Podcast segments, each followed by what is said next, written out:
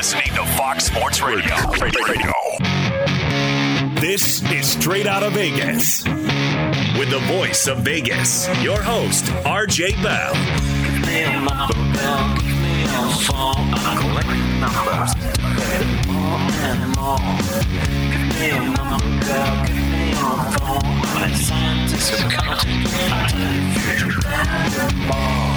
The pregame show America has always wanted.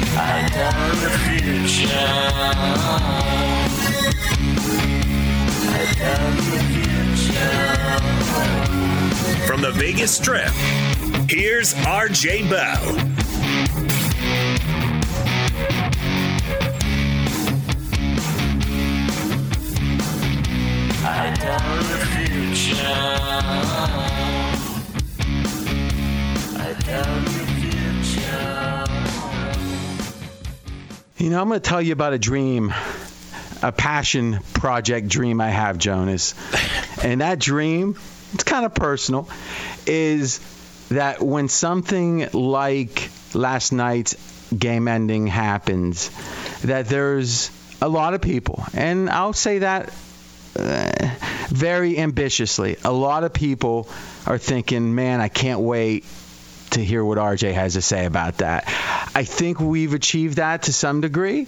I think we can grow that a lot more, but I just love days like today because uh, you know many times in my life if it were sports, if it were politics, if it were other things of interest to me, Howard Stern, when something would happen, I'd be thinking, "Huh, what's Howard going to say about this?" And I think with a lot of sports stuff, Colin Cowherd rises to that level for me and hopefully for our listeners on the gambling side, that's where we reside. And I want to deliver on it. I think we got to start not only with Monday Night Football, but in the game's ending. Yeah, it was a wild one last night in Cleveland. Ravens over the Browns, 47 to 42. An interesting score considering to most people it shouldn't have been a five point win. It should have been a three point win. Thus, there were a lot of unhappy people after that game was over. Yeah, and first, let's, and I tweeted this out uh, with all the details at RJ in Vegas on Twitter. A lot of people are thinking, oh, yeah, there was a lot of, um, you know, money bet before the game day, and, you know, Ravens were favored by one point, then two points, then three points. And it's like, yeah, it was kind of a split action. No, what people don't realize is this was even bigger than you might think because the amount of game day action on NFL games is just so much bigger than people realize. You can bet the whole week. So people might think, oh yeah, there's more betting on game day, but you know, there's a lot of betting before that. So up at pregame.com, we have the game center, and for free, you get to see the bet splits on every game, the cash splits, and that's really hard to get for free. It's a fun way to say, well, 58% on this and 40 some percent on that, and if you look at it, come Sunday 6 a.m. So this was, you know, before Monday, obviously Sunday 6 a.m. There was about 150,000 bet on the Monday night game up to that point. Now, entering Monday, the day, there was 450,000 bet. So about 300 more thousand bet throughout Sunday. Two hours before kickoff, there was 1.6 million bet. And at kickoff, 3.4 million. So literally more than half of the betting on Monday Night Football, this specific game happened in the last two hours. Wow. And only entering Monday, 450,000 of 3.4 million. So like one seventh of the action had been bet entering Monday. So almost everyone that bet the game had the Browns if they had the Browns plus three and the Ravens minus three. So this was an example of it would have been a big push if it had fallen three. With some, uh, the, the books really would have gotten hurt in that case, and here's why. Most people that bet early would have bet the Ravens. That's why it, the line moved up. And thus in the in betting it's called being sided S I D E D whereas you pay one side and then you push the other side. So the books it would have been a bad result but the players hardly anyone would have lost. Hardly any players would have lost at 3 they either would have pushed or won. Now what ends up happening is all the Browns batters lose and pretty much. And it was a, you know, when it came to the, how the books did on that, it was pretty split. So it's fair to say that when it comes to the betters overall versus the bookies, yeah, it was about a, a split. But when it comes to who won, there were hundreds hundreds of millions of dollars amongst bettors that swung hands. So obviously, all the Browns bettors lost, all the Ravens bettors won. And for those that didn't see it, that five point final, and I think everyone listening to the show probably knows, but uh, there was a safety on that very last play, and it was a futile play. It didn't seem to have any rationale to it. and the funny thing is, I get the idea of taking the chance, but why not move forward? Why keep moving back? Backwards. so, but, but I, I, actually I think that's the worst way. Like if, if you had the Browns plus three or whatever it was, or it, to lose like that, I think is even worse because it's just you're watching. It's almost like it's in slow motion. You're just watching them move back another yard and back five more yards, and all of a sudden they run out of room, and it's just such a helpless feeling. Straight out of Vegas! Be sure to catch live editions of Straight Out of Vegas weekdays at 6 p.m. Eastern, 3 p.m. Pacific. There's a great movie, and I mean a great movie called The Gambler, and um, Mark Wahlberg remade it. Uh, I think five years ago, maybe, and I like that version. But the original version that has James Caan playing the main character, you know, Sonny Corleone, is one of the great, if not the greatest, gambling movie ever. And and there's a scene in which he's on a run in Vegas. Now remember, this movie was made like in '74, so Vegas is like nothing, you know, compared compared to what it is now. So it was, you know, it's like four or five hotels, dirt roads kind of things. And James Caan is just on a roll. I mean, just winning, winning, winning. And finally, he's playing blackjack, and he has 18 and he's got like 20,000 bet on it. You know, this is 1974 money now. And he goes, hit me. And everyone's looking like, and he goes, hit me. And a three comes out, hits the 21, and he goes, I'm done. You know, it was like it was it was like he, he needed something to happen to tell him the streak was over. Uh, and that sounds cheesy, but it's a, a, an amazing movie. And and I'm pretty critical of gambling movies, so it, it's a you know it's one to seek out. But the the reality is in that movie, and it's based on the Dostoevsky book, The Gambler, for those who like to read, you know, literature f- fans, is the concept is that a lot of compulsive gamblers want to lose. That there's a ma- uh, there's a masochistic element to it where they want to feel the pain, right? So they're like sadistic to themselves. and I think there's some truth to that in some, and, and, and you know, especially amongst compulsives, but there's something else that I don't think anyone's ever really put their finger on, which is when there's that moment when it's all on the line. Because if you had the Browns and you had, let's say, a big bet on them, right? Because that's why a guy like Barkley bets so much. People say Barkley's lost. You know, I think the papers have said like 15 million in his life betting, or like big, big numbers, right? And there, you know, one time he was asked, "Why do you bet so much?" And he's like, "Well, I got to bet enough that I care." Right? Cuz like if you bet a quarter on a game, you don't care, right? So eh, you got to bet enough that you care. And let's imagine you had a bet on the game and you had enough that you cared and your stomach has that feeling when they're throwing the ball around that even though you you know you're putting yourself in this situation, that you're making yourself vulnerable to fate in a way, you love the risk. You love the suspense.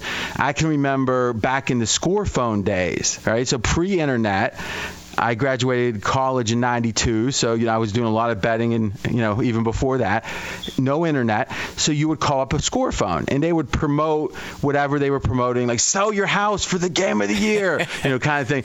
Eh, but then you get to the scores and it was free and what would happen is let's say I was laying 6, all right, on a basketball game. And they'd say um, let's say the Lakers. Lakers 78, or, or uh, let's be more realistic. Lakers 118, and you're thinking, don't say 110, don't say 1, because if it comes in at like 108, you know you got it, right? If you're right, laying six right. or whatever, then it'll be one, and then you hear the teen start, and it's oh 13, and then you do the math in your head. It's ah, it's like that moment is what for a lot of people it's all about. Now listen, you you don't talk a ton about it, but you like to bet recreationally. Can you relate to what I'm saying? Oh, 100%. But I can't if I do anything over 10 bucks, I'm stressing out about it. Because because I got burned so bad. I I tried a $100 parlay one time ah. on and it was back when LeBron James I think was a rookie and so this was pl- pre straight out of Vegas. Yeah, this was a long time ago. I was a busboy at TGI Fridays. It was a Friday night, and I put a hundred dollar parlay on uh, the Cavs. I had the Cavs plus two, and I bet the under of 201. And they were playing the Orlando Magic. They were leading throughout the game, and it was a low scoring game. And then all of a sudden, points started flying by uh, in the fourth quarter. And the game wasn't televised, so I'm just checking the, the scores periodically on the bottom line back then. There was no, you know, we didn't Oh, have. a- that NBA was the ticket. worst. That was the worst when they would stop right before your game Yeah, and they go to during commercial. the commercial. It Yeah. wasn't on. It was awful. So I'm, I'm, you know, pretending like I'm, you know, squirting down tables and I'm stressing out about this bet. And it gets to uh, there. Uh, Cleveland is leading Orlando 100 to 97 with under 10 seconds left. So I'm looking good. I've got Cleveland minus two, and I've got the under of 201. And so You still I, remember? You still yeah, remember? I remember it because I, it changed how I gambled for the rest of my life. And I remember Tracy McGrady put up a three at the buzzer for Orlando. He missed it, but he got fouled, and he went to the free throw line. He hit all free, all three free throws, and it went to overtime. And because it was a parlay, the over hit, and I lost my bet. Uh-huh. And I, I spent the rest of the night looking at every table and every dish that I was cleaning, going, "This is all free tonight. Like, I'm not going to get paid tonight because I got to go pay whoever it is that I bet through the hundred bucks, and that's about what I was going to make that night if I hustled enough. So Even if you didn't pay taxes. it's terrible. Yeah, it was terrible. That's Jonas Knox. I'm RJ Bell, straight out of Vegas. And really, we don't talk about the lifestyle of gambling a ton, but it, this is a night or you know a recap to really think about as Hyman Roth said in Godfather 2 you know this is the business we've chosen. Why do we do these things? And remember if you're not about half our audience doesn't bet. They just like to know what the sharps know, and, and we love that. And, and I try to cater to that. I, I know if you bet, you're going to like what we do. Right? I want the people who are in, that respect Vegas, but don't bet. I want them to like what we do also. And you know, half the people are in that category. But think about it it's if you bet a, nickel, let's say you bet 500, it's not the 500 you have at risk. You've effectively got 1,050 at risk because if you win 500 versus lose 550, and I'm telling you right now, I make you know I've been luckily successful, or uh, some luck, but a lot of hard work, successful. Uh, I can spend a thousand dollars without it, you know, really thinking about it. I, I you know, but when when you're thinking I'm going to have a thousand dollars less, a thousand fifty less if it goes one way, or a thousand fifty more if it goes the other, and there's a field goal or something that is going to decide it, it is a big. It churns your stomach Yeah. in a way that that's the weird part. You're not a, inclined to be a big gambler. Because you hated that feeling, but you know what? A lot of me. people love that feeling. They Yeah. chase it because they want to win. Because you're going to win half the time, at least, and thus you're going to love it. And that's it's the ag- agony and ecstasy of gambling. And last night, when it was, and that's the funny thing is when things like that, laterals was happening. Most of the time, it turns out to mean nothing. But you know, one out of 30 times, it's going to mean something. And that's when you're watching it. That tingle is what it's all about. Some people love it, and some people hate it, like Jonas. Yeah, it was off. Be sure to catch live editions of Straight Out of Vegas weekdays at 6 p.m. Eastern, 3 p.m. Pacific. Straight out of Vegas! On Fox Sports Radio and the iHeartRadio app. I'm not a hot take guy, but what I'm going to say next, you're probably, a lot of you, especially if you love Lamar, is going to consider it a hot take. But I'd bet you on it. Promise you that. it's about, well, this is the fastest growing show on Fox Sports Radio. Audiences doubled in the last year plus. We thank you so much for the support. We'll keep trying extra hard to continue and finish this great football season right here in Las Vegas on the strip. 55 degrees and the neon is pumping. And RJ, before we have to get into the conversation, about Lamar Jackson here. You mentioned Rob Parker. In celebration of Fox Sports Radio's 20th anniversary, we are naming the top 20 athletes of the past 20 years from 2000 all the way through 2020. So far, we've revealed number 6 through 20. The latest reveal Floyd Mayweather at 10, Lionel Messi at 9, Roger Federer came in at 8, sprinter Usain Bolt took home 7th, and 6 went to the late, great Kobe Bryant. Numbers 4 and 5 of the top athletes of the century will be revealed tonight on The Odd Couple with Chris Broussard and Rob Parker at 9:30 p.m. Eastern Time, 6:30 p.m. Pacific. The top three athletes of the century will also be revealed tonight, but not in order.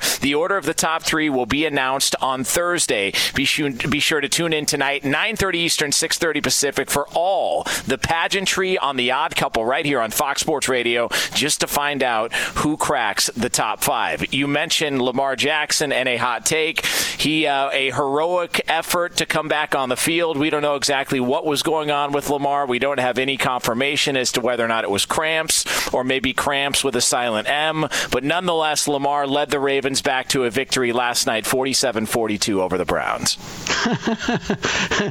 Did you come up with that? The silent M? Yeah. That's pretty uh, good. That's all right. All right. so I, I'm going to ask you to do something for me, Jonas. Okay.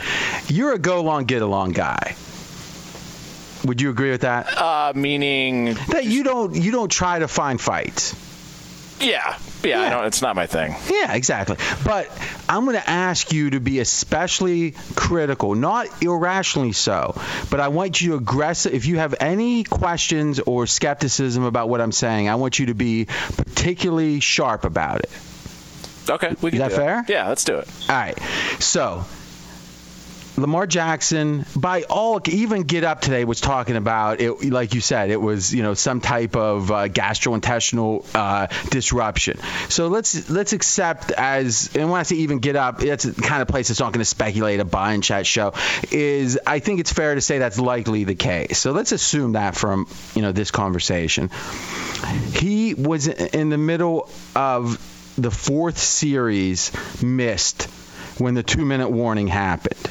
So at the beginning of that fourth drive that he missed, there were times or at the very start of that drive, the Ravens had a 40% chance to win the game based upon the odds. So they were underdogs to win the game. And still, at that time, Lamar did not choose to return. There's no talk about the doctors forbidding, you know, forbidding it. He wasn't, you know, it was a choice. Can you, you know, you you're going to be able to come back in? He did not choose to come back in up to that point for four drives, including this fourth drive. And this was since the middle of the third quarter. So we're talking about a full quarter and more of the game. Um, now we can debate about, you know, maybe uh, on the terminology of he didn't choose to come back in. I'm not sure if we can, right? Because when he chose to come back in, there wasn't anything stopping him. He came in. Yeah. So do you think all that's fair so far? Yeah. Yeah, I think okay. it's all fair. So what? How do we explain the fact that he played so exceptionally well? Meaning this he played exceptionally well after he came back in. He saved the day. He, in his own words, I think, said a Superman-esque return.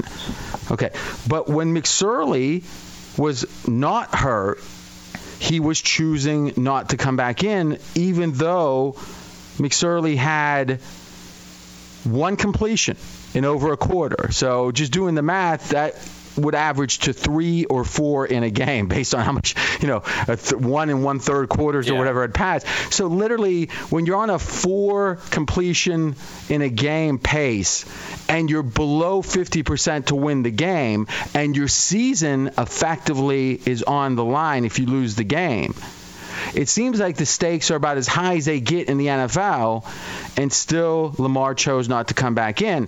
When he did choose to come back in, he played exceptionally well. My question is this: What does it say about the choice to play before?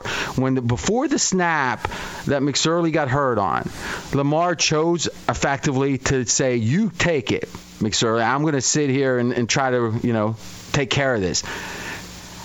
If he came back in and couldn't play or was thrown up on the field, you could say, wow, that choice he made not to come back in made, made sense because look at the consequences. Look, look at him. He can't. He can't do. It. It's almost like if someone chose not to come into work, but then you call them up and go, "We really need you to come in. The stakes are super high." If they come back in and and, and do an exceptional job at work, on one hand you appreciate the exceptional job. On the other hand you have to wonder wait a minute. Why couldn't you be here? Why couldn't you be here? If you're able to play like this, why did you choose not to play the play before? Yeah. What do you think? Um, it's all fair. Uh, it, it's it's an interesting. There's there's something missing. There, there's a portion of the story missing, and it wasn't even just the fact that he came back in. It, I was watching the game, and a buddy of mine who's a little bit of a conspiracy theorist uh, just said, "Wow, that looked pretty scripted." I was like, "What do you mean?" And he said, "You know, he just happens to be ready to go right after the guy injures his knee. It just it seemed it seemed a little bit odd. It just and he was kind of." of teasing a little bit, but it was the timing of it was weird because he didn't show any ill effects of the quote unquote cramping. He was doing he interview. Had. He was doing interviews after the game. Yeah, and so he and, and he scrambled, and that fourth down play that he made that was all him. He scrambled. He got away from the rush. They thought he was going to run, and then he found Brown and, and made the play, and then he looked great on that final drive to where they set up Tucker for for the game winning field goal. So yeah, it, it's it's a little odd, and. Mm I, I just. I don't know. I, I, don't know what, what the explanation is. I don't know if he. Just, I don't think there can be one. Yeah, because it, he, it's here's weird. my point: is if it was all some setup or something, then first of all, this isn't a movie, right? So how could it be? They were below 50. Now I get if you would have waited till the last drive, or you know the, that that fourth drive. Um, though I still don't get that because every drive you have in a guy that can't complete a pass when your season's on the line is hurting your chances to make the playoffs. So yeah. I don't understand why there'd be any sense of that. The only reason that that he could have came in at that time and not to play before and remember, the play before was third down right? Like, uh, so it wasn't like, uh, okay, the little kid tried to do it, but give me the wrench, I can do it. No, it's that it was going to be hard for Lamar at that point to do it. Yeah. So even a healthy Lamar. Let's draw an analogy here. I'm RJ Bell, straight out of Vegas. Cold cash over hot takes. Now, a lot of, you know, I guess you got to be a little older at this point. Scottie Pippen's migraine game. But if you watch The Last Dance, you probably heard about that, where there was a situation where he just couldn't play because of a migraine. And it was a high stakes game. And really, he has not lived that down. Fair yeah. or unfair? No, it's fair. Um, Absolutely. Yeah, yeah. And uh, what I'm saying is, it may be fair to him or not, but he has not lived it down. Yeah. And imagine though if somehow the stakes had gone up where it was like, Scottie, three guys have gotten hurt. We'll have to play with four players without you. Can you play? And if he runs out and plays and plays as well as he's ever played, would that be good or bad? Because it would say he could have played. But so in a way, Pippen has not lived this down for sitting out the whole time. But isn't that exactly what Lamar was doing? Unless there was some event that made it where they'd have to go to emergency quarterback or not. And because if if if McSorley hadn't gotten hurt odds are Lamar couldn't even come out quick enough. Yeah. I, I, guess it was right at the two minute warning. So, and so it's like it would have been fourth and five, and the Ravens would have been a big underdog at that point to win the game. And all that time, Lamar was there capable of playing as well as any quarterback literally ever has it walk the earth, is how well he played after he went back in. Yeah, that must have been the most amazing timing that he all of a sudden was ready, healthy enough and ready to go right as McSorley ripped up his knee on the turf. Like that or, must have been just a, a, a perfect occurrence and, and timing situation. Or there was something he had a moment or he had moments there where he said, I, I can't do this. I, am not up for it. I don't want to take the blame if we lose. It, it seemed like the idea of, of, of, shirking responsibility, of shrieking from the moment.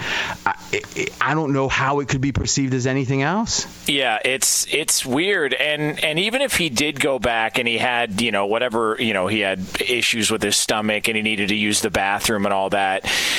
I, I mean, why why did he come out in the first place? And why was he just now all of a sudden ready to did he just come to the conclusion of all right well then if it's going to happen it's going to happen and and they need me now. I just i thought it was odd that mcsorley went down. The broadcast is saying well we don't even know who their their other quarterback mm-hmm. is going to be. And then here comes lamar running onto the field. It just it, it felt a little bit too perfect for me. Now, let me know. ask you i saw some footage on this and i thought this is but you know how they can cut footage differently The footage I saw had it where Lamar was getting treatment or whatever, and that he was kind of told, "Hey, he's hurt, he's hurt," and he jumps up and runs out. Now, did you see that? Because uh, what you just said a minute ago made me kind of feel like that he already had wandered out onto the sidelines. From what I saw, he wasn't even out out in the open until after McSorley got hurt and he was notified about it. He said, I don't know specifically where he was at the time of the injury, but he said after the game something along the lines of, I was stretching out and trying to loosen up, and then I saw my guy go down, meaning yeah. McSorley. So, so really effectively saying, I was choosing not to even be on the sidelines. Now he's saying to get prepared, but I mean, I got to tell you something all you if he would have came out and played horribly and and gotten sick on the sidelines, I would have thought that was courageous. Like to even yeah. try, but to come out and play that well without any visible effects of what led you to not play for the last what 45 minutes of game uh, of effect. I mean, let's think about that. A whole quarter of football takes about you know 40 minutes probably. It was like 35 to 40 minutes of real time in the in, you know taking care of bathroom issues, and then coming out and playing that well that to me is worse than if he had played. Uh, we know he can play well. That's the easy part. Yeah. In fact, his QBR in this game was the highest of any quarterback this season. So, but some, and listen, he had COVID. So I'm not at all questioning that he was sick. I'm not questioning that he was too sick to come in. What I'm saying is, if he was too sick to come in w- one minute, how isn't he the next moment? And when he comes in the next moment, how could he play that well and still have been too sick before? I'm not trying to diminish COVID. I'm not trying but what I'm saying is logically, I don't see any answer that makes sense. Yeah, it's very weird. And especially, and look, he was playing well before that too. I mean, even you know he had the issue with the cleats, and they needed to change out his cleats because the the field was torn up. Um, but I mean, he was playing well before that, so I don't know if he just had a a mental moment to where he froze, or he felt like uh, you know there's a lot of pressure, and I don't know if I can do this, and or whatnot. But that would have been more in a moment, right, Joe? It would yeah, like 20, I, 30 minutes. Yeah, it just so, and he was out for a long time, and you know, people speculated when he watched him go back uh, to the locker room. Oh, okay, he's got something. He's got to use the bathroom, and it was like, well, he's back there a long time. Like this, like everybody's been in that moment. It doesn't take that long. It's in fact, it's pretty quick. Uh, like well, you don't yeah. listen. If this were a movie, and what we're speculating, or what I'm speculating is true. There would have been a moment he was back there and he was like sweating. He was, I can't do, and then he would have said, you know, I can do. It's like it would have been that moment that you don't see. Yeah. The TV doesn't see but once again, a, a, tweet at me at RJ in Vegas. Explain to me what other excellent. I mean, eh, the, the, thing that swings this totally is how well he played because it, it it's not like a cramp. Because one minute you can have a and maybe that were they saying cramps at the time, or because that, that kind of you could see how a cramp you would have it, and then one minute and then the next minute you don't. That happens with cramps, right? Anyone's done any ath- uh, yeah. athletic, but this obviously by all accounts wasn't. It, and if it was, it was like I, have never seen cramps that go that long without him being able to at least be on the sidelines and potentially be ready to try to do a play here or there. It just and I, I I've seen nothing in his past that would make you think he's scared. No. Right? And but to some degree, here's the ultimate question: Why isn't? Have you heard anyone else discuss this? No, they just everyone's you know kind of having fun and and you know getting a laugh out of the idea that he had to use the bathroom and that for 40 minutes. Denying, yeah, that he's still denying it. But there's been t- like I remember this George St. Pierre, who's one of the great MMA fighters of all time for the UFC. He he lost in a fight to Matt Serra and he got finished, and it was a huge one of the biggest upsets in the history of the sport because he was so much better, and Matt Serra clipped him and he lost his title to him. And one of the moments at the end of that fight was while Matt Matt Serra is punching him on the ground, George St. Pierre is tapping. He's tapping to punches. And he got people were ridiculing him and making fun of him. And they asked him afterwards, So what happened there? And he just flatly said, I got scared just in the moment, I got scared and I didn't know what to do. And he learned a lot from it and went on and beat him afterwards in the rematch and dominated him all that. But I do think we sometimes lose the, the idea that, man, in the moment with high pressure and all this stuff going on, sometimes the stress can make you do things and, and act in a certain way that you're not really, we wouldn't normally do. And maybe this was one of those situations for Lamar. And you know, know, what? If that is true, the fact that we hide it when it happens makes it so the next person wants to hide it. Yeah. And in a weird way, and not that this country is particularly forgiving about that kind of stuff, and I'm not even sure that's it. I just know that, that one of the roles the media is supposed to play is to ask the tough questions so they get answered. No one seems to be asking the tough questions here. They're celebrating it, which I get because it was deserving a celebration in one way, but why wasn't he on the field?